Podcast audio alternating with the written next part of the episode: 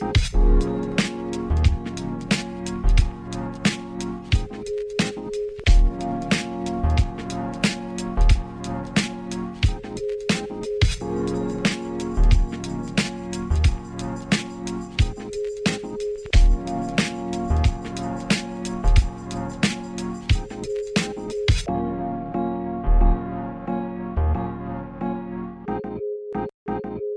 and welcome to this Endo Life. I'm Jessica Duffin. I'm an endo warrior, an endo health coach, and this podcast is all about living and thriving with endometriosis. As always, this podcast is here for educational purposes only.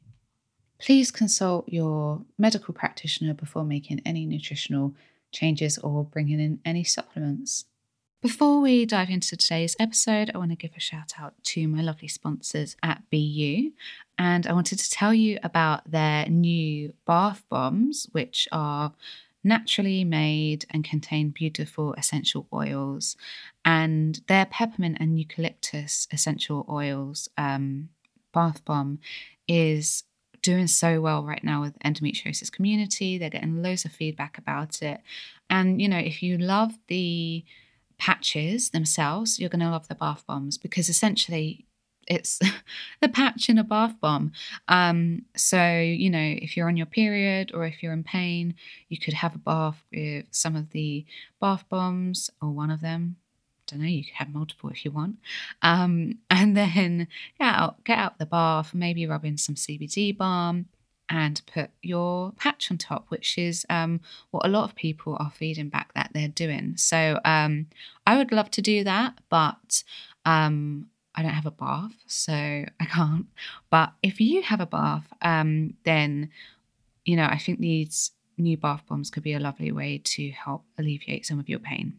So if you'd like to check them out, you can go to BeYou, which is beyouonline.co.uk, and you can also order them from anywhere in the world on cultbeauty.co.uk and they deliver worldwide. So, before we dive into today's episode, I wanted to give a shout out to the lovely girls at Semaine. They are two sisters with endometriosis. They've been on the show before and they founded Semaine, which is a supplement company for people with periods to originally their first supplement was to aid with PMS and period pain. And I know that it is a lifesaver for so many people with endometriosis and painful periods. I absolutely love that supplement. It's really helped me when I've had to kind of follow protocols for SIBO or, you know, I've had a stressful time and I've been worried about my period. I've been able to avoid a flare with that supplement and they've always been so kind and um, kindly sent me sent me them when I when I've needed them.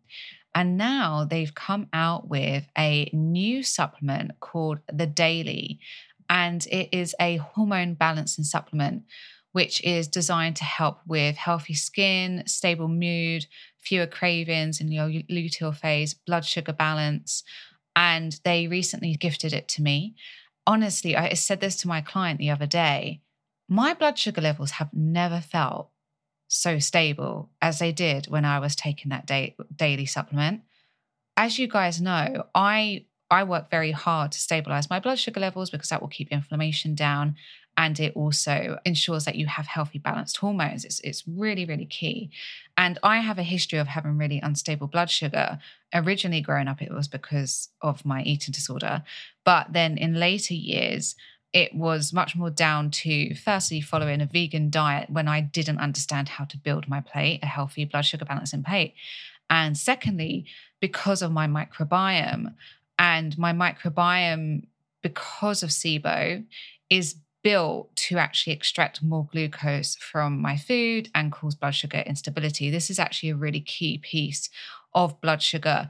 If your blood sugar is resisting all of the strategies you're trying, that is a massive clue that your microbiome is affecting the way that your blood sugar is is being controlled in your body. So we need to work on that, work on your gut. And mine has improved mine has improved massively, but I still react much more um erratically than someone else would to blood sugar fluctuations and I couldn't believe the difference. It was like I had a whole month of like stable blood sugar. It was incredible. And as a result, I had much more of a healthier cycle. I felt a lot more satisfied. I had less food cravings. I just felt a lot more stable in energy. So I'm a really big fan of this. And as I said, blood sugar is a huge piece to managing your hormones, hence why blood sugar is such a big part of their, their supplement. So the girls have kindly given me a discount code for you guys. It will get you 20% off your first um, order, whether that's the daily or the PMS and period support capsules. And the code is ENDOLIFE, one word, all caps. So E N D O L I F E. And that code is valid for the next six months, I believe. So you can use it at any time. Um, so let me know how you get on with them. I'd love to hear if you find them as amazing as I did. And I hope that they bring you a happier and healthier cycle and period. Okay, so on today's episode, we have some returning guests, my friends and co founders of Semaine, Lauren and Catherine Lee. If you haven't listened to my first episode with them, gosh, it was ages ago, like three years ago. Um, I really recommend you check out that episode uh, to hear their endometriosis stories and all about founding supplement company Semaine. But let's do a quick recap for those of you who aren't familiar. So if you want to just dive into the episode now, like this episode today, you can. So, Catherine and Lauren started Semaine Health several years ago to address period pain and hormonal imbalances with plant based, science backed supplements. After decades of painful periods and suffering from stage two and stage four endometriosis, Catherine and Lauren created the solution they were looking for a plant based anti inflammatory supplement to help lessen their pain while supporting their overall health. And I can say that my clients love Semaine. So I so many of my clients use Semaine, um, and I have just seen it work time and time and again. So obviously, I'm a big fan. Kath and Lar are driven by the desire to empower other women who have experienced pain and discomfort, who are really looking for answers rather than being dismissed or told their symptoms are normal. With Semaine Health, they really want to shift how hormones and women's health in general are discussed. Pain might be common at different stages in our lives, from you know our first period through to menopause, but it should never be normalized. In this episode, we're talking about one of the fairly new products, Urinary Cleanse and Protect. Um, and I talk about the reasons why we are talking about this today. Um, it's not a promotion in any way. Um, I am genuinely incredibly passionate about this product because of my own experience with um, chronic embedded UTI. So, in today's episode, we are discussing the ingredients in the Urinary Cleanse and Protect and how they compare to other UTI treatments on the market and in the research, how effective these ingredients are for clearing UTIs and the evidence and trials demonstrating this, the problem of biofilms within the IC and UTI community and whether their products can help to address that issue the feedback that they've had so far from the IC and endo community, and how someone with recurrent UTIs, chronic UTIs, and IC best use this supplement. This is a really important conversation because we know that so many people with endometriosis struggle with interstitial cystitis and chronic uh. So, this is not just a helpful conversation for people who struggle with UTIs in general, but for our endo community overall. I've seen it work really well personally for me with my bladder pain. And so I wanted to dive in with Kath and Lar about how it could benefit others experiencing the same. I want to actually make it clear before we start that this episode is not, I mean, I always say that it's sponsored by Semaine because I'm an affiliate, but this episode, like in itself, is not sponsored by you guys and you haven't asked to come on. I asked you to come on. So I just want to make that really clear that I was just really so excited about this this product your urinary cleanse and protect and um obviously i have interstitial cystitis so i think you guys sent it to me it was kind of a surprise i think it just I, I got it like either with a purchase that I made and it came with that, or you guys sent it to me. I can't quite remember, but I took that and I really didn't expect anything to happen because obviously having interstitial cystitis, it's not as kind of simple as well having a UTI is not simple, but you know, it's it's very complex. There's usually multiple layers. Um, mm-hmm. but I was like, okay, well, I'm gonna try it anyway. And a couple weeks in, I mean, obviously I had a I had a month's supply. So it probably was about two weeks in. I was like, oh, I didn't even realize. I was like, why my bladder pain feels better this this month? Like, oh, that's that? so good. And that's you know, amazing. and then and then I realized, and I went through that whole month, but I still kind of thought, hmm, is could this be a blip? And I can't remember whether it was before I took that or afterwards, but I did the microgen diagnostics, like really advanced test for embedded and hidden UTIs. Um, because anyone who's listening, a lot of the standard UTI tests only they test for about three of the most common um, mm-hmm. UTIs, and also a lot of them don't send like the samples to be cultured so you don't always get the most accurate test so i did this advanced test it's it's the most advanced uti test that we have at the moment well it tests your microbiome it's not a it's not a UTI test, but it will look at the microbiome in your bladder and, and pick up if there are any infections. Um, so I've got two embedded kind of hidden UTIs. Um, and one of them is the hardest one to treat apparently like on the planet. Yay!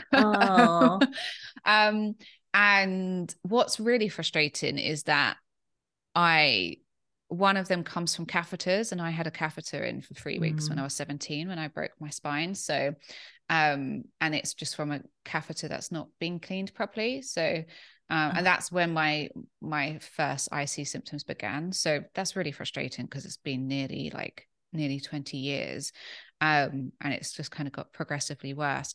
So definitely like i at some point in this kind of journey i was like oh okay so there are utis there um you know alongside the nervous system dysregulation and the pelvic pain uh, the pelvic dysfunction and things like that.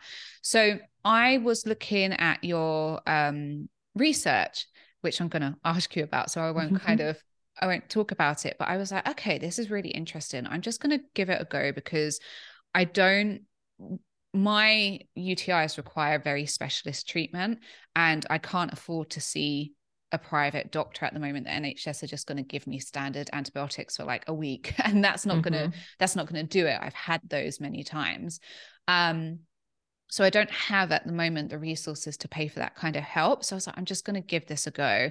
And I kind of followed um, one of the the studies on your website of like three months.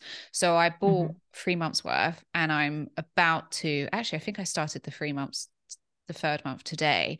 And about a month in, um, I saw a dramatic difference. And the only thing that I've had, I've tried so much, so much. And the only thing that I've had um, a big difference with was uh, the aloe vera by Desert Harvest, um, mm.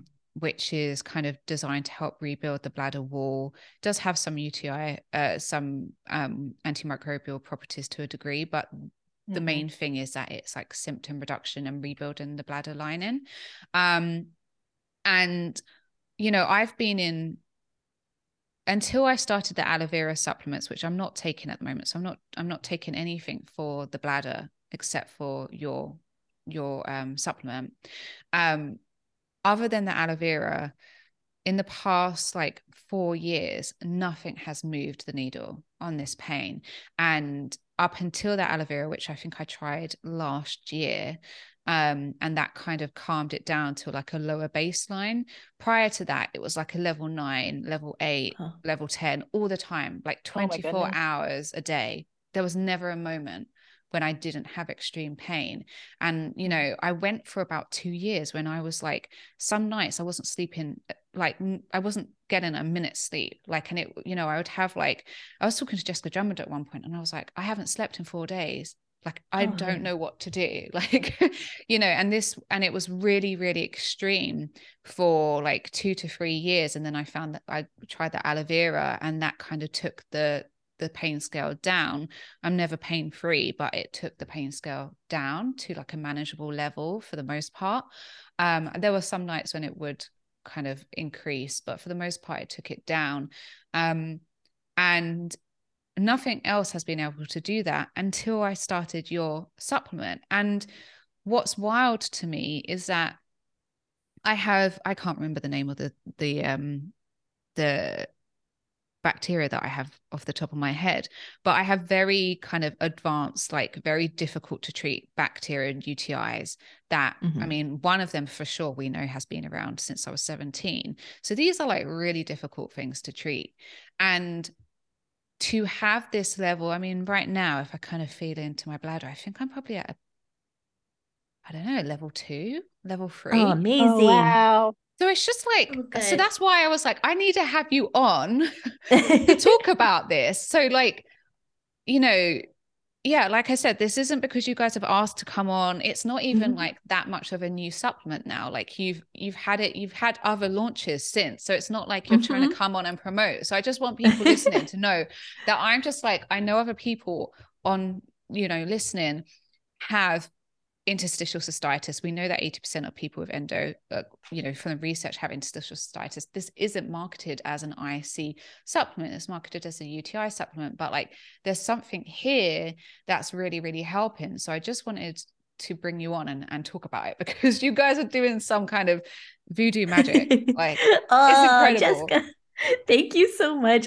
Your story just like uh it feels uh, it feels really profound whenever anybody shares that and and and being able to to help in any way with our supplements that is the the reason we started. And as you know as we're all endo warriors like having experienced our own chronic pain and um yeah just not finding answers or solutions and you're trying everything we know the sense of relief um, that you get when you finally find something that actually is going to work for you. So that's amazing. Thank you so much for sharing that too. That and, and for having us on. We are so excited to be here. And yeah, it doesn't matter that this isn't a new product. It's still the, I mean, all of our products like the PMS and period support, which has been around since 2020, and I've been taking it since 2018. Oh, I wow. it's still it's still my lifesaver. Like I tell everybody, if Semaine had to close tomorrow, I would still make Matt, my husband, and our scientist and formulator, I'd be like, you you still have to make this for me forever and ever. Cause yeah, it's once you find something that that really changes the quality of your life. I mean, that's that's everything. Yeah, absolutely. I mean, you've just kind of talked about your your first supplement. So we've ha- we've got a whole interview about you guys starting Semaine and your um your initial supplement, the PMS and period support. But could you kind of give us a quick intro to who you are and and you know what you do and what Semaine's all about, and then we'll dive into this wonder supplement that I will worship for the rest of my days. oh, wonderful. Yes, we would love to. So um, I'm Lauren and Catherine is the other voice that you hear. We are twin sisters, uh, both both endo warriors too. I had have stage four endo um, and Kath has stage two, but as we know, the stages don't necessarily correlate with anything except mine was very deep infiltrating. Um, we, even though we're identical twin sisters, we had different experiences with endo um, and had sort of grappled with some of the same symptoms, but also had different ones. Um, and have always had super painful periods since we were teenagers. Um, our endometriosis wasn't diagnosed until we were 30, so it took about 15 Jeez. years. Um, and uh, since then, um, we've both been lucky enough to have really good excision surgery, which really, really helped diminish a lot of the pain. But of course, the pain isn't gone, it isn't cured, it doesn't go away. Um, and my pain levels, sort of like five level, five, five years out of the surgery, were starting to come back. And um, that's when we thought about like what are other ways we can address our pain points in sort of a natural way that wouldn't hurt us and um, luckily i'm married to a research scientist so matt was the one who was like there's been actually really good clinical studies on plant extracts and minerals that help with endometrial pain and um, dysmenorrhea And so he was like, we're going to just try those. And I thought it was really cute and sweet because he knew I love plant based things. But I was like, I think for my endo pain, I'm going to need just the drugs. So I love the idea, but we'll see. And um, then we, uh, Matt started mixing together different formulations with like curcumin and green tea catechins and resveratrol. And that that was the result of our our first product. And when I took it for the first time in 2018 I had a pain-free period which had never happened before. And that was definitely how Semaine was born um, we were like that we we know so many other people who are going through this. We have to make sure even if it only works for half of the people um, like it did for us we've got to make sure this is out there. And and that's how it started with that pms and period support which as i say is still my huge lifesaver. And um, since then we've expanded and sort of covered more of the depth and breadth of of um, women women presenting um, health issues, you know, across every stage of life, whether it's hot flashes with menopause or brain fog. Um, and now we have a pre and probiotic, um, and as well as our urinary tract and cleanse and protect. We really wanted to target every single issue that people face on their life journeys that are often considered taboo or they're just not addressed very much by big pharma or the medical industry. Yeah, I think our ethos really is when we started out with our, our, our, PMS and period support, like we were talking about before we started recording, uh, we thought we were going to be like a period company focused on periods. Um, but we realized there were so many other things mm-hmm. that women um, feel like they're not being heard or feel like they're being dismissed whether it's at doctor's offices or just by society in general, partially because, like Lauren said, uh, they're taboo issues, but there's so many other things like polycystic ovary syndrome, IC, like we're talking about UTIs, which for some reason, at least in the States, you're kind of just taught that like UTIs happen for uh, like very sexually active 20 year olds, you know, and you're never like, which is ridiculous. And especially because your, your chances of getting UTI increase with um, perimenopause and menopause, like no one has ever taught that, those kind of things. We really wanted to address issues where women feel like they're not being heard or they're embarrassed to talk about it. Yeah, and I think it's so important because I mean, just kind of going back to the initial story as a as obviously a health coach, I'm kind of just outraged by the fact that so many I appreciate that doctors aren't necessarily trained in, you know, they're trained in pharmaceutical drugs and, and surgeries and acute treatments, but the research is out there on things like the you know like curcumin and magnesium and mm-hmm. it's really really frustrates me to put it mildly that people are told oh there's nothing else that can be done for you and mm-hmm. it's like mm-hmm. oh my god there's all of these things that can be done like what are you talking about and so you know I think it's really important that you guys are talking about these taboo subjects and not just talking about these taboo subjects, but providing solutions where other people aren't, or other people are telling us there's a dead end, and it's there's not a dead end. Like you just you need to turn a corner. like it, exactly. You know? yes. I mean, it's like um, I do you guys have Midol in the UK? It's like that that has been around since forever, and it's Pamprin and Midol are sort of like the classic.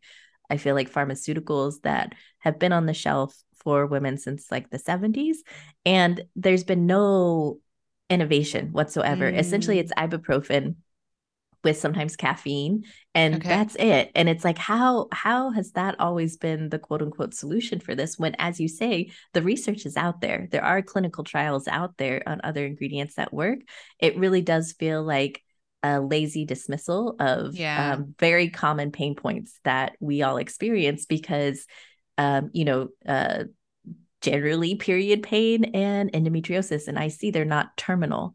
Um, but I always mention this because it's it's a quality of life issue mm-hmm. um, that of course you know part of it is cultural oh women are supposed to experience pain and that is just uh, par for the course but it's also just because you know it's it's something that oh women have to deal with and it's something with women's bodies um, when really even though technically women live you know roughly two years longer than men um, we experience far less uh, you know quality of life um, yeah. than men do because of all these issues that happen so well i was just so thinking important. like as Jessica was talking about, you were in extreme pain for two plus years. Mm. And I, I know the NHS is a little different, you know, we don't, but like in the States, if that was the case and you were a man, you would be getting tests done, your doctors would be trying to find a solution or at least something that would help with the pain.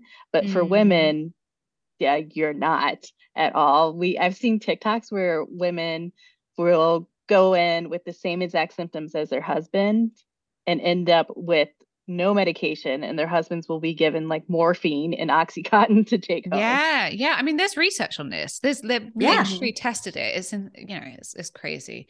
Um, and I we could do a whole podcast ranting about it, but I feel I feel like some at some point a doctor's going to come after me, so I need to be nice.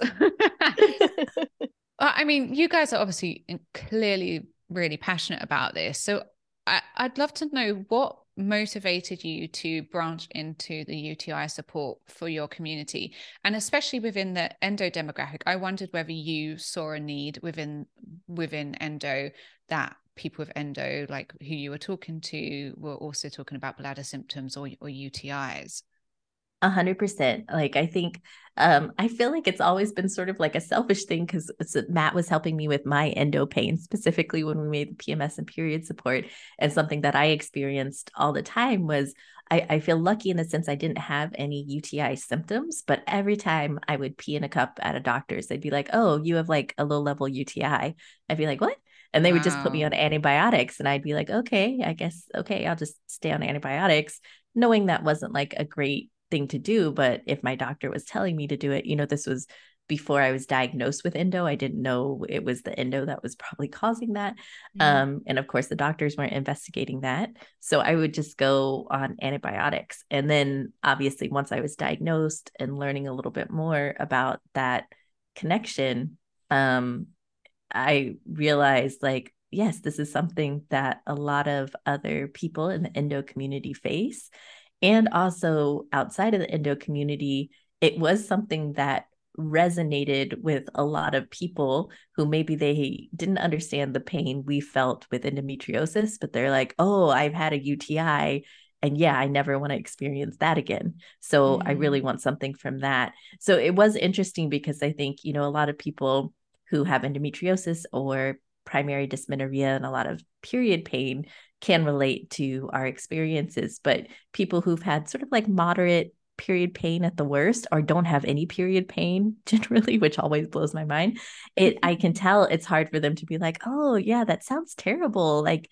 you just have really bad cramps you know and you're like ah, that's not yeah. that's not it yeah. um, but they can relate to the pain that they've experienced with a urinary tract infection so that's been interesting too um, and now that we've had this product for almost a year, we launched it last June. Um, what's been interesting is, like, as Kath mentioned earlier, the audience has definitely skewed a lot older. And older, I mean mm-hmm. 65 plus, mm. because again, it's something that we don't learn at any point in our lives until it happens to us. But your chances of getting recurrent UTIs or any, you know, getting a UTI increases as you age and especially postmenopause. And that is related to estrogen levels dropping. Um, and estrogen does help us fight off some of the bacteria that um, naturally happens in our bladder. So that is why that increases. Um, and again, it's not something we're prepared for. Uh, but it's something that a lot of people, as they're older, both men and women, um, but especially women are facing. So um, even though that wasn't a result we were expecting when we launched this product, it's been very interesting and um, you know helpful to learn that this is something that definitely affects people too as you get older.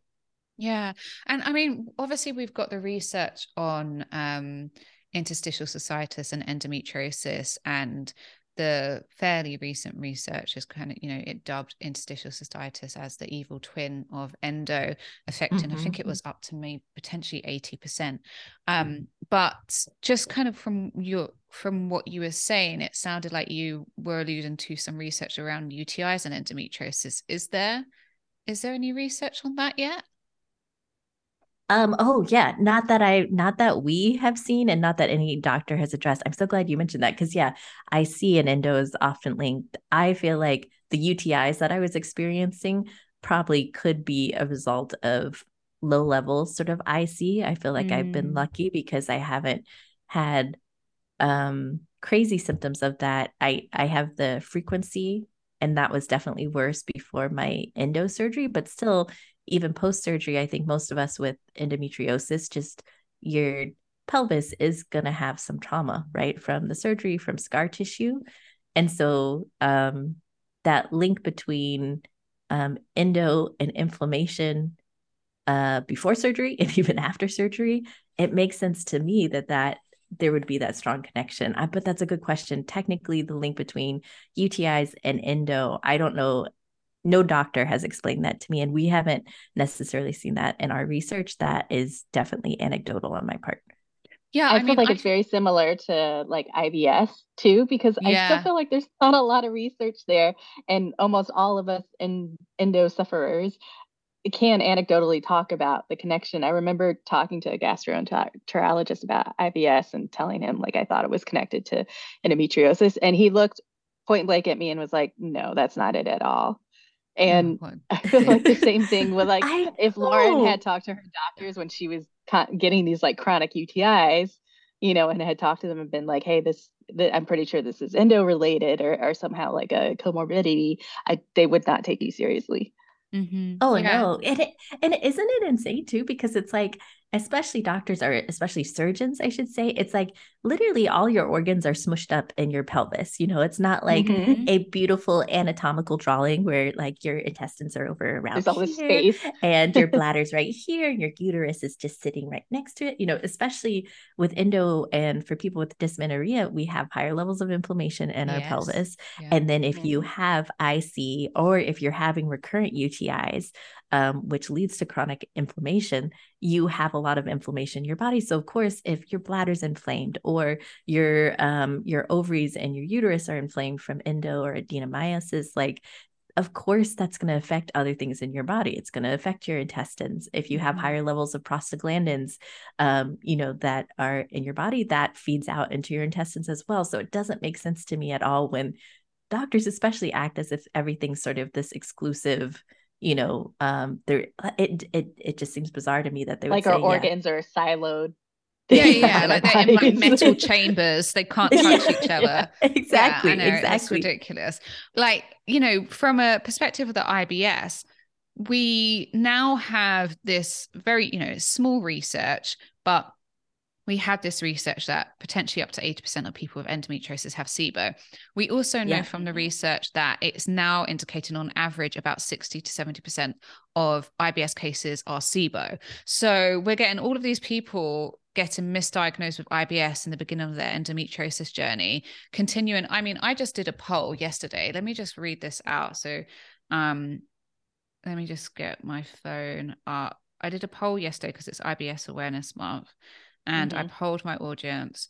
Um, okay, so 95% uh, struggle with endobelly, with bloating. 52% have been diagnosed with IBS, 35% suspect they have IBS, and only 13% don't have any IBS symptoms at all. So mm.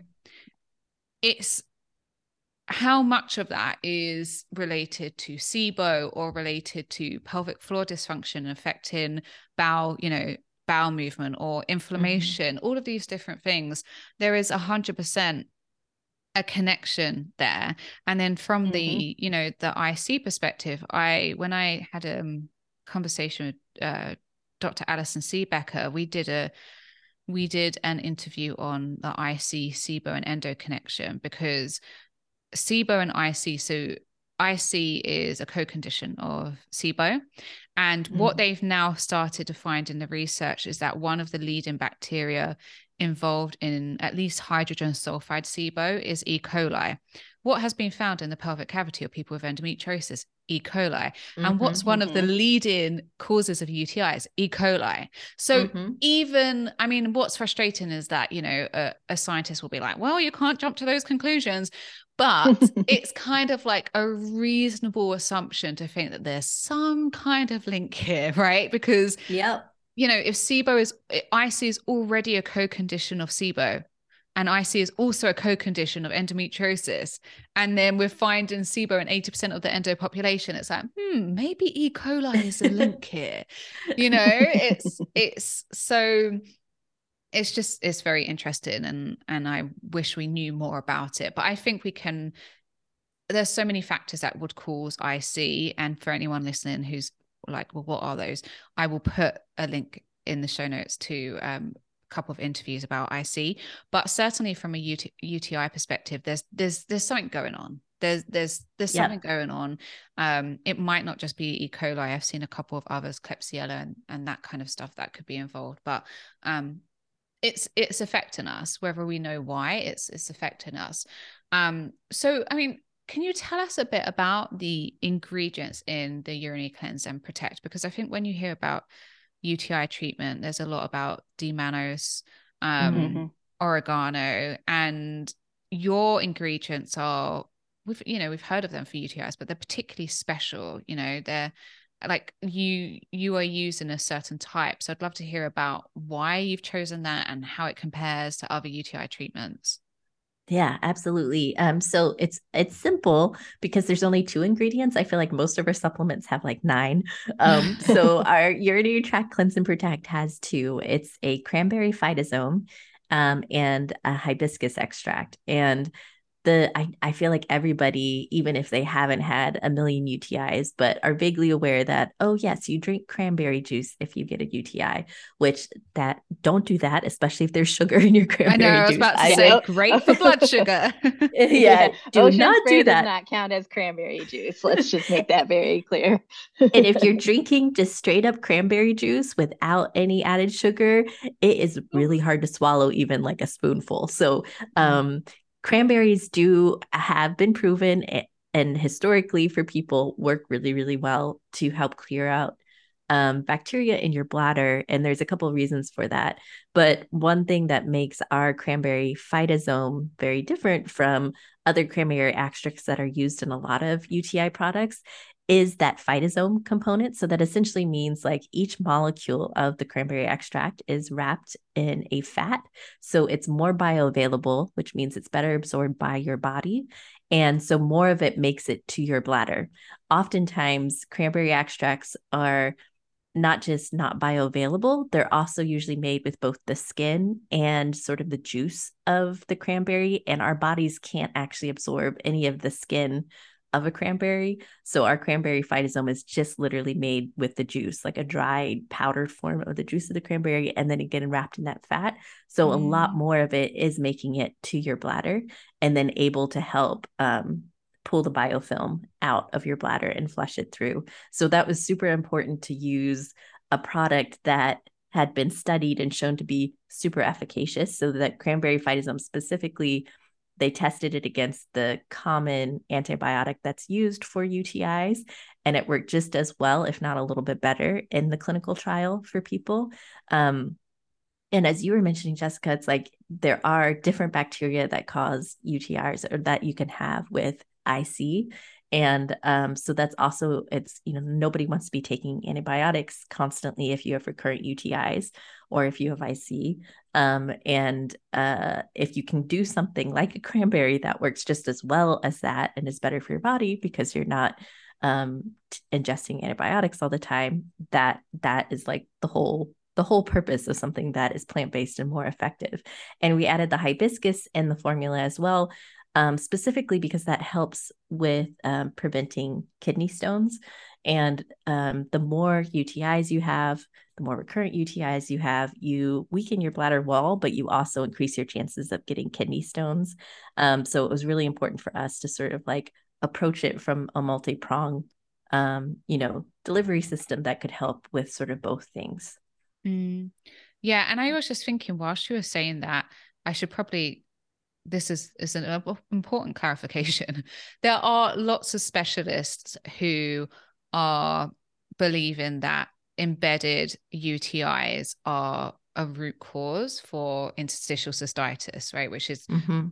chronic bladder pain and bladder symptoms without and without a a kind of known cause and it's usually a combination of things that are contributing to it but we are seeing quite a high prevalence of hidden and embedded UTIs. I don't think it's as simple as saying, oh, that's the issue for everyone, but I mm-hmm. think it is a a large, you know, um, a large proportion of people. Um, and so that's and I've got people who have come to me, clients, um, people who are reaching out for my help who are like, you know, I'm I'm doing a protocol with a with a specialist, a chronic UTI doctor. I've had IC for X amount of time. They have found these hidden embedded UTIs.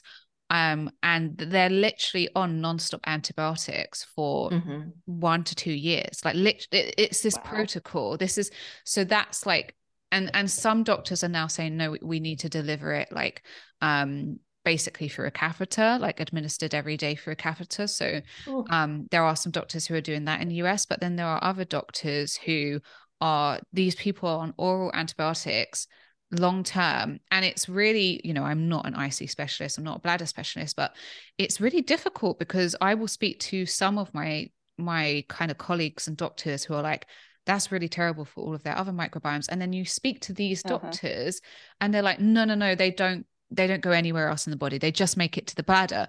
And it's like who do you you know who do you believe? And you want you want these people to get out of pain and to solve these UTI problems, but mm-hmm. on the flip side, Jesus, what is two years of antibiotics doing to yeah. someone's body?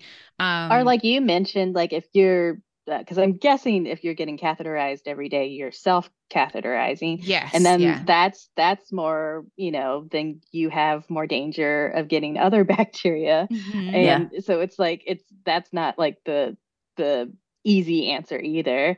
Um, and it feels like there's got to be something better. I did want to mention um, we do get a lot of questions about why we didn't include D-mannose in our product, um, and it does work.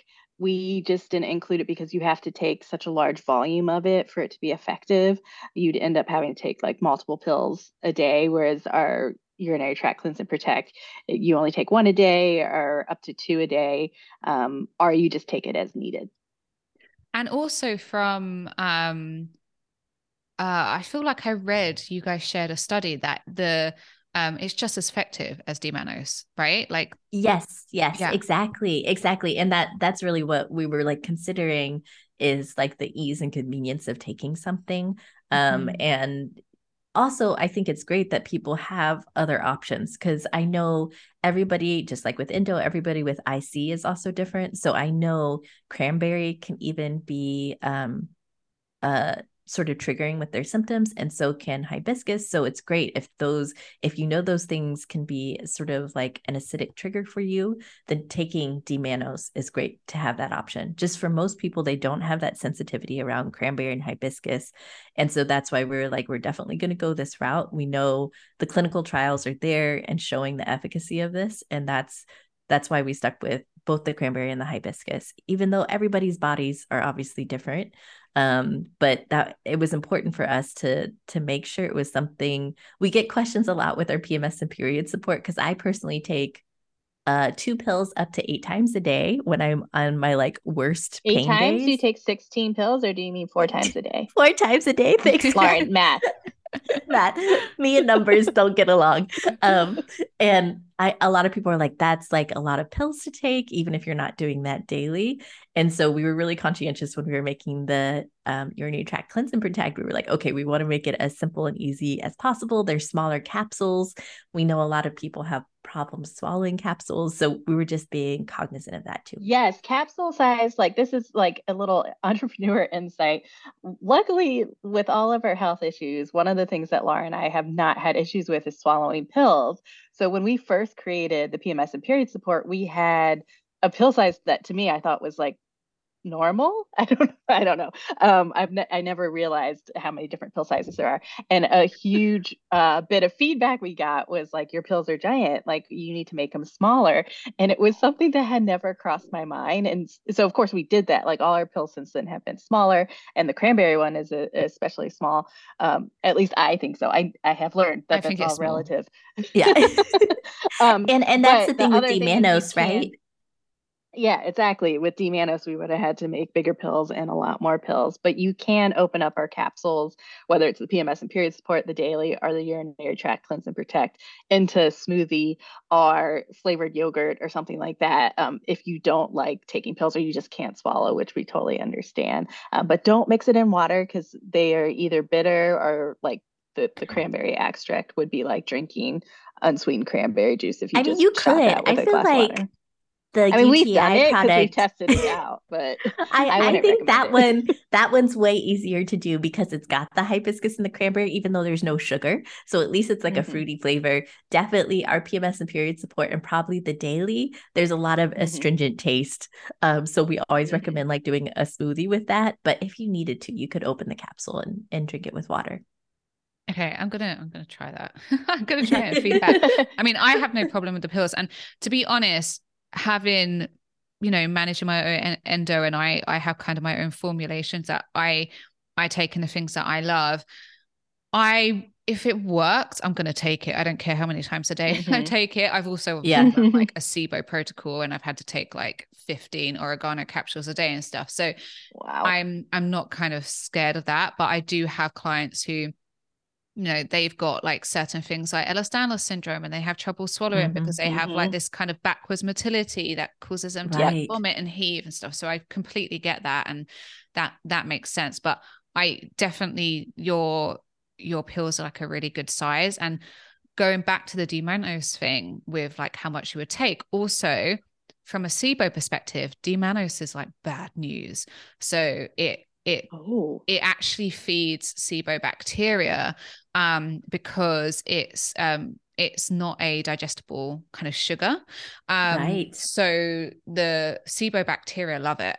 So if you've got gut dysbiosis or you've got SIBO or you've got intestinal methanogen overgrowth, D-mannose can actually be quite problematic. So we in our in my training course on SIBO with Dr. Allison Siebecker and with Dr. Nirala Jacobi, both of them are like, you need to be really careful with D-mannose, like try to avoid it. Um, unless it's all down to tolerance. If a client takes it and they're like, I don't feel a thing, then that's Mm. fine. But Mhm. often it's going to cause like the SIBO to come out and party. And if you think about, at least from an endo perspective, the demographic, the, the kind of percentage of people who have IC, endo, and SIBO, you kind of need to c- consider what you're taking. Um, oh. Yeah. I'm so glad you mentioned that, Jessica, because yeah, I didn't know that connection at all. Because we get questions a lot about D-mannose. I mean, it is interesting being a consumer product good. So even though we have this like very um for me self-serving and then also within our endo community, we're always thinking about what is most effective for them. It's interesting that we also have this much broader community and audience of people who don't necessarily aren't used to taking lots of pills you know they're not they're not dealing with a lot of chronic issues so it's interesting to see the feedback that comes from different people and then understanding that sort of interaction too with other ingredients i'm so glad you mentioned that Yeah, I mean, IC and SIBO trying to treat those two together as a minefield. And Ugh. it's because a lot of the things that are needed for IC aggravate SIBO and vice versa. So it's really, really difficult. It's one of the reasons why I've never taken D-mannose. Um, so yeah, it's fun, fun ride. But your product, your product um is, you know, is pretty safe. And from an IC perspective, I know you were talking about the kind of acidic properties. I react really badly to a lot of acidic foods. There's there's a lot more that I can eat now, and especially since I've been taking both the aloe vera and your and your product, um, Mhm. I can withstand more things now. But there are certain foods I still can't withstand. So like tomatoes, lemon, Mhm. lime. But I don't Mhm. have. I mean, I would and vinegar. I would know about it. Like if I couldn't tolerate your product, it, I mean, it's kind of doing the opposite. I'm tolerating more. Um, so I don't find the acidic properties to to be bothersome at all. i'm so glad that is such good feedback to know So obviously everyone's different, but that's kind of my, you know, my experience.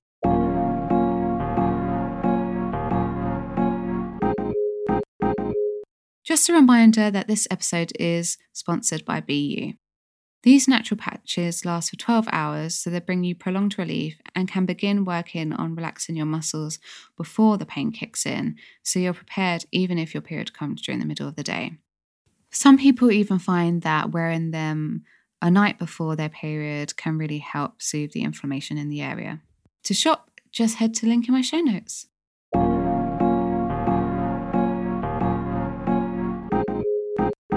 So I would really love to because we we've kind of alluded to the the research, but the reason why I decided to kind of try your product again because I was like, oh, I don't know if that was a blip. You know, this the sample that you sent, I didn't know if that was the one thing. I saw some research about um, the effectiveness over three months, and so I was like, mm-hmm. okay, that's bloody impressive. um, so I would just love you to take us through that research and kind of explains my my madness as to why I'm doing this. Like I'm like, okay, I'm taking this thing for three months and testing it out. Yeah, absolutely. So um, with this clinical trial, it was actually done on um, post catheterized hospital stay patients. I forgot oh, to mention oh, that, okay. which is interesting. Yes. So, um, because it is hard to find a large group of people who have UTIs sort of at the same time. So that's why the the clinical trial was done that way. Um, mm. and a hundred percent of the participants were free from UTIs after three months which is amazing. Um, That's correct. Uh, and this is with the, the cranberry use. phytosome. Exactly. Yes. This was this was a clinical trial done on the cranberry phytosome, and um, not just that, but even after 12 hours after the first dose, so just taking one small pill, um, 55%, there was 55% reduction in biofilm growth. So they were also monitoring that. So people do generally feel relief within the first dose of taking the UTI product. You don't have to wait for three months, um, but obviously the results get better over time. Um, you know, if there's a 55% reduction in biofilm, which is basically uh in, in layman's terms biofilm is basically like the very sticky clumping of bacteria that's causing the infection in your bladder um you know if that happens 55% reduction happens within the first 12 hours it makes sense that the longer you take it um, the better the results would be and even after the first month uh, the participants had a much better um, urinary health score. So I'm not exactly sure what exactly they're tracking within the patient's bladder. I'm sure it must be both their biofilm, the bacteria levels, but they had a dramatically better urinary health score than they did just four weeks prior. So it really is something that the effectiveness is great even from the offset and then increases the longer you take it. Yeah, yeah. I think we when we were like trying to figure out our next product, we were debating between Laura, was it the probiotic and then the urinary tract? We yeah. we knew we wanted to do both of them. And um, it was one of our suppliers. We work really closely with a supplier based in Italy. They were the ones who showed us this study for the cranberry phytosome. And Matt, since he sees it from a, a scientific standpoint, he was like, "This is too good not to use in a product. I can't believe other people haven't used it in a product, which is why we ended up coming out with the urinary tract cleanse and protect before our pre and probiotic that we launched just a few months ago. I mean, it's really, really fascinating, especially from the the biofilm perspective, because this is like a the biofilms are a huge, huge problem. Like I know that like the US government are really concerned about it. Like biofilms are a massive threat to the health of humanity essentially because mm-hmm. biofilms are not as you know they're this it's a collection of all of the bacteria fungi etc but they kind of are hiding beneath this kind of mucosal layer and it makes it really difficult to um, identify them so they they might not come up in in testing because they're kind of hiding um, and also they are protected in this layer which makes it very hard to to treat with standard antibiotics. Mm-hmm. Um, the biofilms are like this matrix. I mean, uh, Dr. Paul Anderson. Have you heard of Dr. Paul Anderson? No. So he is he's big in the SIBO world, and basically he's developed this um, really amazing anti-biofilm product. Um, it's uh, called it's by Priority One. That's a company, and the supplement is called um, Phase Two advanced, I think it is.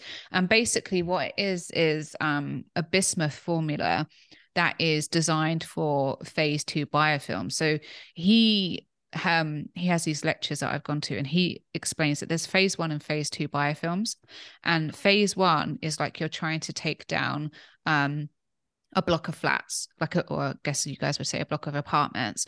Whereas a phase two biofilm, that's been around for longer and it's far more complex. And it's like you're trying to take down a skyscraper of bacteria. Mm-hmm. It's like, mm-hmm. and um, it's it's far more advanced. It's far more like complex and it's it's much better at like hiding and resisting the antibiotics. And that's why like the kind of health authorities and organizations around the world are really worried about biofilms because basically this bacteria is just becoming more and more resistant to all of our treatments. And so a lot of the what i'm really interested in is how does how does the cranberry phytosome from a biofilm perspective like um, hold up against a phase two or a phase one biofilm? I, I, I don't I don't think we know that re- the answer to that. But I don't think they don't actually even know how cranberry just generally works so well against UTIs. They still haven't figured that out. A lot of they used to think it was the PACs in the cranberry, so the proanthocyanidins in mm-hmm. cranberry, and they actually um, the supplier that we used just did a study, and they were like, it's not actually the PACs. It might be a um, yeah secondary metabolite of the PAC So they don't even understand how exactly the cranberry is working to do what it's doing in the first place, uh, let alone which phase of the biofilm that it's able to tackle or if it's able to tackle. So it's really interesting because it's like uh, from from a supplement standpoint and thinking about the history for how long cranberries have been used to help treat urinary tract infections and knowing that obviously it does work for people and there's been clinical trials showing that this is working for people there's still not that deep level of understanding how yeah. exactly it works yeah and i mean what i'm wondering is because you know i know that i've had this this bacteria at least one of them since i was 17 and i'm now 35 and mm-hmm. I've so I've taken Dr. Paul Anderson's formula from uh, for SIBO. I wasn't really taking it any um, I wasn't taking anything for the bladder at the time. Um, but I, I got some really bad die off from all of the biofilms breaking oh. open. Um, oh. so that that was working. But what is interesting is that I've had relief with yours, and now certainly I don't know how if they could prove this, but certainly I've got phase two biofilms mm-hmm. because I've had it mm-hmm. for so long and that's kind of how it yes. works. So I'm like, okay, like what's the mechanism that's going on here? Like, is it just for some reason the cranberry is suppressing my symptoms? Or, I mean, I can't, unfortunately, I can't afford to do another MicroGen diagnostics test because it's it's really expensive and it gets shipped from America. Mm-hmm. Um, I think it's almost mm-hmm. like 500 pounds or something like that. Oh, so wow. I, I wish I could do a test and see what's happening at the end of this three months because if they're gone, I'm just like, what does the cranberry work on phase two biofilms? Because for the most part, most of the anti-biofilms that we have available on the market don't. So it's only bismuth that I know of, at least in my training, that is known for treating a, phase two biofilms. Then you've got like black cumin, tannin, curcumin, quercetin. Um, I can't remember all of the all of them off the top of my head. Um, they work well for phase one. But I'm just like, oh, what's this? What's this one doing? Like, if it can reduce biofilms by 55% um, in what did you say, 24 hours? Um, yeah. What's it doing to my phase two biofilm? It, seems yeah. to be working well. Oh, I'm so I'm so intrigued. I mean, like from so when Matt was trying to explain what they do know that's happening, he uses very simple terms for me so that I understand the science. But because essentially the bacteria that that forms this biofilm, and I didn't know about the the mucosis layer, mm. but they they are incredibly sticky, and that's how they are able to attach themselves to the bladder wall. And antibiotics aren't able to dislodge those. So it's like talking about Dr. Paul Anderson's analogy with with the block of flats and then the skyscraper, um, it sounds like to me that cranberry is able to flush a lot of the biofilm out and I I don't again I don't know what that mechanism is and how it's happening. Um, but the other thing I wanted to mention, Jessica, I'm not sure if this is as in depth as the um, the test you were using from America, but we there's another uh, femtech company that started called My UTI.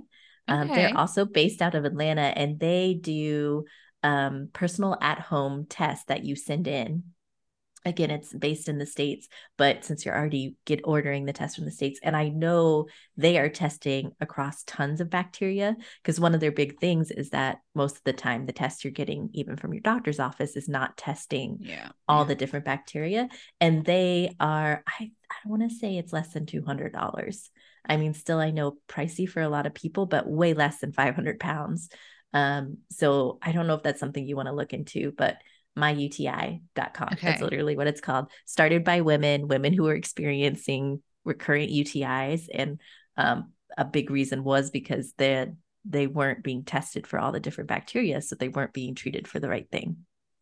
Okay, I'm going to put that link into the show notes. And if I can get it, I will, because I really want to see what's going on. Um, and yeah, so it's super interesting. I mean, I still have frequency it wasn't like it was but it's it's still there to a degree but that's also because i'm not i'm not retaining like um my minerals like there's there's a whole thing going on with that like i'm losing a lot of my salts and stuff like that um and mm. i also have like issues with my bladder it's not emptying properly so there's there's a lot mm-hmm. to play with that um but certainly from the the kind of pressure and the pain that is so so different. It's it's oh, that's so awesome. And also, like I said, like my ability to eat things without getting excruciating pain. Mm-hmm. Um, you know, just you know, I could have some vinegar or some tomato, and that's it. I'm not going to sleep that night, you know, because the pain oh, is, oh is that bad. So it's to be able to have that and have such milder symptoms is just it's really interesting I, i'm just so curious as to like what's happening um so yeah after trying lots of different antibiotics it's it's really really fascinating and this biofilm thing like i said for that research when i saw that i was like okay that's huge because that's one of the biggest problems that we have with UTIs and the reason why they're chronic is because they they're hiding in this kind of biofilm gang that's very hard to treat. Um, mm-hmm. And then they kind of are, you know, they're very advanced and they can kind of embed themselves in the bladder and hide in the bladder and then come back out to play a little mm-hmm. bit down the line when the antibiotics are gone. So it's, it's such a big problem that there's literally research on this, like where scientists are like, what the hell do we do about these recurrent UTIs that we just can't treat with antibiotics. And so the fact that it's been shown to be this effective is is amazing. And so what would you say? I mean, from so the, the research is on three months. So what should someone just stay? Should I stay on it? Like what do you know? Like what would do you just stop after three months or would you suggest staying on it long term? I think eh, that's a great question. If if I were in your situation, Jessica, I would I would stop after 3 months and see how your symptoms are for that month being off of it. Mm-hmm. But we do recommend people with recurrent UTIs specifically to just take one pill daily. It's like part of your daily supplement regimen. Um and and that is because for UTIs, once you get one, it makes you more vulnerable to getting more. So um, even if, yeah, I know, I know. Isn't that wonderful news? And also, um, having recurrent UTIs, which obviously I had too, that does weaken your bladder wall. So I, it did make me think about that when you were saying like your bladder doesn't empty completely, or you know, there's other issues. It makes sense, right? If your body, if your bladder is always inflamed and sort of fighting a low level infection or this embedded infection, that it would also weaken your bladder. So, um, especially our users that are older and do have recurrent UTIs, we tell them to treat it as like a daily supplement and continue to take it daily. But I think for you, it would be interesting to see can you be on it for like a couple months and then come off of it and see how how your symptoms are doing after that because I I think as we get older and because we don't have the estrogen levels that are sort of helping fight the bacteria, it makes sense you would have to sort of stay on it because you're always at higher risk of getting a UTI. Mm. Um, so I, I think I would recommend, especially if you're in an older age range, again, 60, 65 plus, that you would you would take it daily. And what well, I mean, and it it is sorry. very fast acting. So if you feel symptoms coming back, just start taking it again. Um, yeah, it should. Most point. people feel a difference within 12 hours. Of course, we always have the caveat that everybody is different, but um, I think you get some wiggle room. Yeah, I mean, obviously, I've suffered with mine for a really long time, and I've also got this whole. There's so much going on. I've got an adhesion from my scar that's sticking my mm. bladder to like the front of my pelvis and then oh. there's a pelvic floor dysfunction there's a nervous system there's there's so many mm-hmm. different things so i think it took like i was i remember saying to my boyfriend like I, i think it's starting to ease but i don't i'm not like i want to give it another month to see so by the second month, I was like, oh, okay, this is really, really working. So I'm, I'm not really sure at what point it kicked in, to be honest, because mm-hmm. I, I'm mm-hmm. always so hesitant to like believe something's working for my bladder. Um, yeah. yeah. So, but certainly by the second month, I was like, yeah, no, this is different because I know the patterns. Like it gets worse and worse and worse towards ovulation, um, wow. which there is actually research on how kind of estrogen levels influence um, interstitial cystitis and histamine mm. and, and, all of that. Um, but it, do do you have any kind of concern around resistance? Like, could that, if someone was taking this long term, is that do we need to like rotate with something else or like take it out mm. for a while? That's a good question. I mean, I don't, I, I, I need to ask Matt, but and we can let you know if you want to include this in your show notes later. Yeah. Okay. But I feel like generally with any ingredients, um, especially uh, with supplements, there aren't probably those long term studies. But I feel like resistance is less of a worry with a plant based product. Um, again, I'll check that with Matt because I am curious about that. But um, and that is interesting because it's like the PMS and period support. I don't take that daily, but uh, and I'll, I'll hopefully be stopping that once I hit menopause. Um, but I like my plan is to take our multivitamin the daily every single day for as long as I need it. Um, mm-hmm. and me too. And um, so I guess in that sense, you can eh, you can think of it like the multivitamins that we're supposed to take too. They're they're usually plant based or mineral based, um, like our supplements, and as far as I know, there isn't a resistance factor like you're thinking of an antibiotic or something like that. But again, I'll I'll ask Matt about that and then we can we can email you so you can include that in the show notes.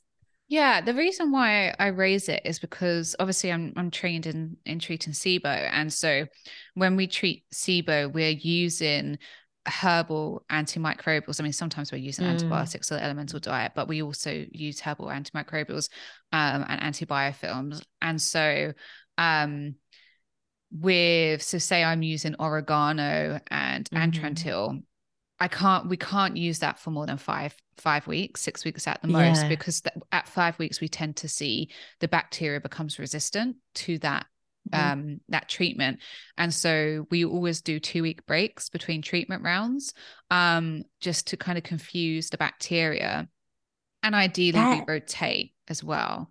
Um, so we would use like a different type of herbal supplement the next treatment round. We can go back, we can do the same. So if it was going to be oregano and Atrantil, we could do the same again with a two week break, but you would have to look very closely for any signs of the the SIBO kind of climbing back up, so to speak, if that makes sense.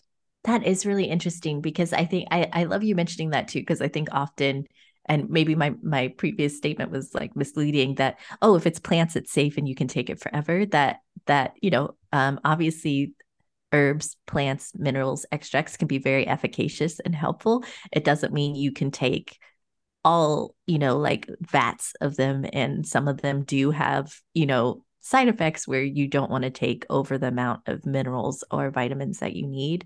Right i yeah. i don't think there's that with cranberry and but it makes sense with sibo and antimicrobials specifically and anything that is sort of acting as as like um since cranberry isn't an antibiotic or isn't acting as I say that, and then it's like they're still not sure if they don't think it's PACs. That's that's right, helping. They're right. still not yeah, sure what we the, don't really know. so like we don't really know.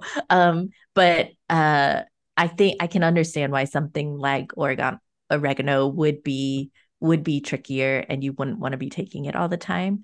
Um, but again, I'm gonna check with Matt about cranberry specifically and the hibiscus too. But there are one thing to note about our supplements because they're so bioavailable, we're actually using less of each ingredient. So you're not getting a huge dose of cranberry like you would need to do if you were drinking cranberry juice or taking other supplements because it so much of it makes it to your bladder and isn't just being you Mm. know going through your intestines it's a lot lower levels um, than than most supplements you would be taking that's actually the same with a lot of the ingredients we use in the pms and period support and our daily um, so that's one thing to note too you're not I You're did not wonder taking- too if it was the phytosome that makes it bioavailable, if that is why perhaps it's helping with the level two um, biofilm. I don't know. because Yeah. more of it's is- making more it is to your getting into bladder system. That's yeah, Mhm. that's so interesting. That's a good point, actually. Yeah. I mean, um, oh, what was I going to say about this? The rotation. I can't remember. It's gone. But yeah, if you if you can check, that would be that would be amazing because I guess there is that question mark of like, okay, is it an antimicro like does it have antimicrobial properties and that's why it's working? But it's obviously we don't really know. Um, and we have this method with if someone is a chronic SIBO sufferer, then um obviously throughout their life they're going to have to do sort of some rounds of treatment like maybe once a year or something like that to try and keep it at bay. And i i mean hopefully this isn't the reality for me but that might be the reality that maybe i'm going to need to do three months of this supplement um every now and then to keep to keep this at bay or to kind of get it out of my system um and so it's just kind of interesting to think like how how I should do that. Um, and I mean, something that I did think about, I wondered whether I was going to have die off when I when I took it because Mm. I didn't know the mechanism. Um, but obviously with SIBO, we're always we always have to caution people about die off, which is an inflammatory reaction that occurs as the bacteria are dying. But I didn't get any die off. So that's an interesting sign that maybe it isn't a it's not that it has an antimicrobial action that's killing Mhm. like actively killing but it's like what you were saying um lauren that it's kind of like sh- it's it's shifting it it's like pulling it away from the bladder wall and then and so you're peeing it out you know which is kind of a less i guess it's kind of a less aggressive aggressive exactly tactic. that's yeah that totally makes sense and that that would make yeah i feel like it is different from a die off that you would have intestinally Mhm. versus it essentially flushing your bladder if yeah that makes sense yeah So and could- actually on, I sorry. just I was while while you were talking, I was asking Matt. I'm giving him little sticky notes. I'm like, can you become resistant to cranberry hibiscus? And his first thing uh, he said was no. Um, now he's handing me a sticky back. Um, you can't become resistant because it doesn't kill the bacteria. The gut Okay. it just washes it out. So yes, Okay, so it. that that's a good distinction. Like, um, unlike the antimicrobials that you'd use for SIBO, it's not actually killing the bacteria; it's just getting rid of it. Okay, so that's super interesting because I mean, if you if you needed to go like all guns blazing, um, you could come do something like a combination of oregano, which is a treatment for um, UTIs. So you can use oregano, especially for something like E. coli. Um, Mhm. and but you would be need you would need to work with a practitioner to avoid die off. Um, but imagine that kind of super combo of like cranberry washing it out and then oregano also kind of making sure that stuff is dying as well in case you know in case you've got very complex case which we do know is is very possible um Mhm. that would be that would be an interesting i'm just going to experiment on myself. After i do this three months i'm going to do oregano and cranberry see what happens. Um but okay that's that's really helpful thank you. Um and i mean to wrap up i just i don't know what you you think about this. You might you might not have an answer but for example, with the Desert Harvest formula, um, mm-hmm. that is working on kind of repairing the bladder lining, uh, kind of repairing that mucosal layer that's there as well. Um, and that's been, I can't remember the clinical trials of that, but I will link that to the show notes on how effective it is. And then there's quercetin, which at a thousand milligrams um, a day was shown to alleviate pelvic pain in, um, unfortunately, it was men with interstitial cystitis. Um, hmm. But well, that's ridiculous. Why I know, they just I know. test men? Well, there's like a 90% lot. of people with IC aren't they women? Is it that like a huge majority is women, right? I don't actually know what the stat is on that, but most of the studies on IC are on men. What? Yeah, yeah, yeah. Ugh. I know. So, Ugh. um, so quercetin works. I I have found um quercetin helpful. It wasn't really enough on its own. Um, mm-hmm. like the combination of aloe vera and quercetin, I found really effective. But um, I've just got in my mind now this kind of because I've tried them all separately. I've tried the aloe vera and quercetin together. I'm like, what would happen if I tried cranberry, quercetin, and aloe vera together? And hey, like let's throw in oregano and like Paul Anderson's phase two biofilm. biofilm. Like that could be this like, yeah, just this kind of super army against a really heavy embedded UTI, which I mean, there are really, really serious cases of these chronic UTIs. Like I said, there are people who are taking antibiotics for two, even three years, um, because these these uh, uh, biofilms are so difficult to treat. So I just wondered, what did you think about pairing it with other types of bladder support that could be maybe um, approaching the UTI from a different angle. So, for example, the quercetin is calming down the inflammation and the bladder pain. The the aloe vera is rebuilding the bladder wall. I just wondered what your thoughts were on that. Yeah, I like I love that question because we get a lot to um I know we're talking about using supplements outside of Semaine supplements, but generally speaking, you can sort of stack your supplementation, especially with the cranberry and hibiscus. Yes, you can totally add the quercetin to it um, and add the aloe vera. There shouldn't be an interaction. That would make sense that those your trifecta or if you add the Dr. Paul Anderson protocol to it too that um that could really really help or if somebody is experiencing um you know like irritation and bladder symptoms and they want to try the quercetin first and the aloe vera and then try our urinary tract cleanse and protect. I think since Jessica, you have tried all of those things basically individually and know how they work for you, stacking them totally makes sense to me. Um, mm-hmm. Um, and that is also one reason why it's good to know that because uh, we use this phytosome formulation for the cranberry, and so there's less of an ingredient. You're not. Oftentimes, I think people can uh, supplements can be really hard on people's digestive tracts, which yeah. makes sense because they're not being absorbed. The ingredients are basically your body's like, this is too much of this one thing. This is too much um, vitamin C. You know, often people take mm-hmm. like vitamin C tablets.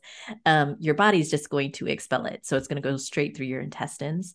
Um, anything with a phytosome is going to make that a lot gentler. Like Cath was saying, we both have IBS symptoms and have had for a long time. None of the main supplements we take ever cause any gastric distress, and that is because they are more bioavailable. So you're you're needing to take less of the ingredient, and the ingredient itself is actually getting absorbed into your body and being used. Um, so that's just something to note too. If somebody is thinking about like, I want to try lots of different things together, um, that's when the quality of the supplements really does make a difference because uh, you want to make sure that they're actually doing something in your body rather than you just basically paying for very expensive bowel movements. Yeah. yeah. I think too, um, we encourage uh, supplement stacking of our own supplements because we do make sure our supplements all work together. And mm-hmm. we have a lot of customers who take our PMS and period support along with our urinary tract cleanse and protect for all the reasons we've already discussed here. Um, and our PMS and period support does have quercetin in it. Now it's not mm-hmm. anywhere close to a thousand milligrams. I think it's like a hundred for one dose, which is two pills. Um, but it's that's a very common combo for our customers. Okay, amazing. Um, and I just want to wrap up lastly on because I, I heard you say this at the beginning, but I just wanted to clarify. So we can take up to two a day of of this pill. Yeah. So, especially people who are experiencing symptoms, you know, it's not just trying to prevent UTIs or, you know, it would be different with IC. Um, one capsule every 12 hours is what we suggest. Um, if you're taking it daily, you can just take one every 24 hours. And I did get clarification from Matt that um, most people wouldn't have to take this forever. So once you are cleared of your UTI, let's say it takes three months, you've been taking it for three months, you shouldn't have to keep taking it. I do think the caveat again is uh, for you, Jessica, having like a very deep um, embedded uh, bacteria could make that a little trickier. Um, and then also, if you are older and you are just going to be more prone to UTIs, what Cath was suggesting is like take it for three months to clear out the UTI you have, wait and see. But if it mm. feels like it works better for you to take it as a daily, go ahead and take it daily. Okay, awesome. And um, do you know what the dose was that they used in the study? Is it do you did you guys replicate it? Is it the same dose or Exactly. We used the same dose of cranberry that they used in the study. Okay, so if it was two pills a day, it would be at the same dose, or just one pill a day, it would be the same dose? Oh, that's a good question. I don't know the clarification on the study because they obviously tested people every 12 hours because they were testing the biofilm ah. every 12 hours, but I'm not sure if they gave them a second dose at 12 hours. It was just the the segment that they were testing.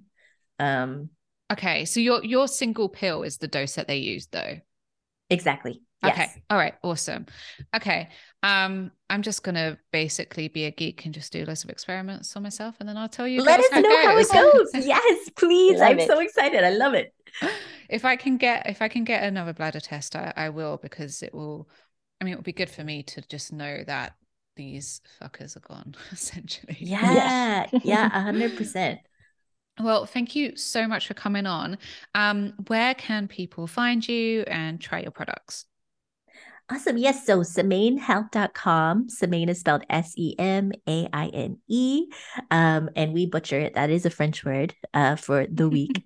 um, but semainehealth.com and then at Semaine Health on Instagram. We're most active there, but we're also getting active on TikTok. So that's at Semaine underscore TikTok. Uh, at Semaine underscore health.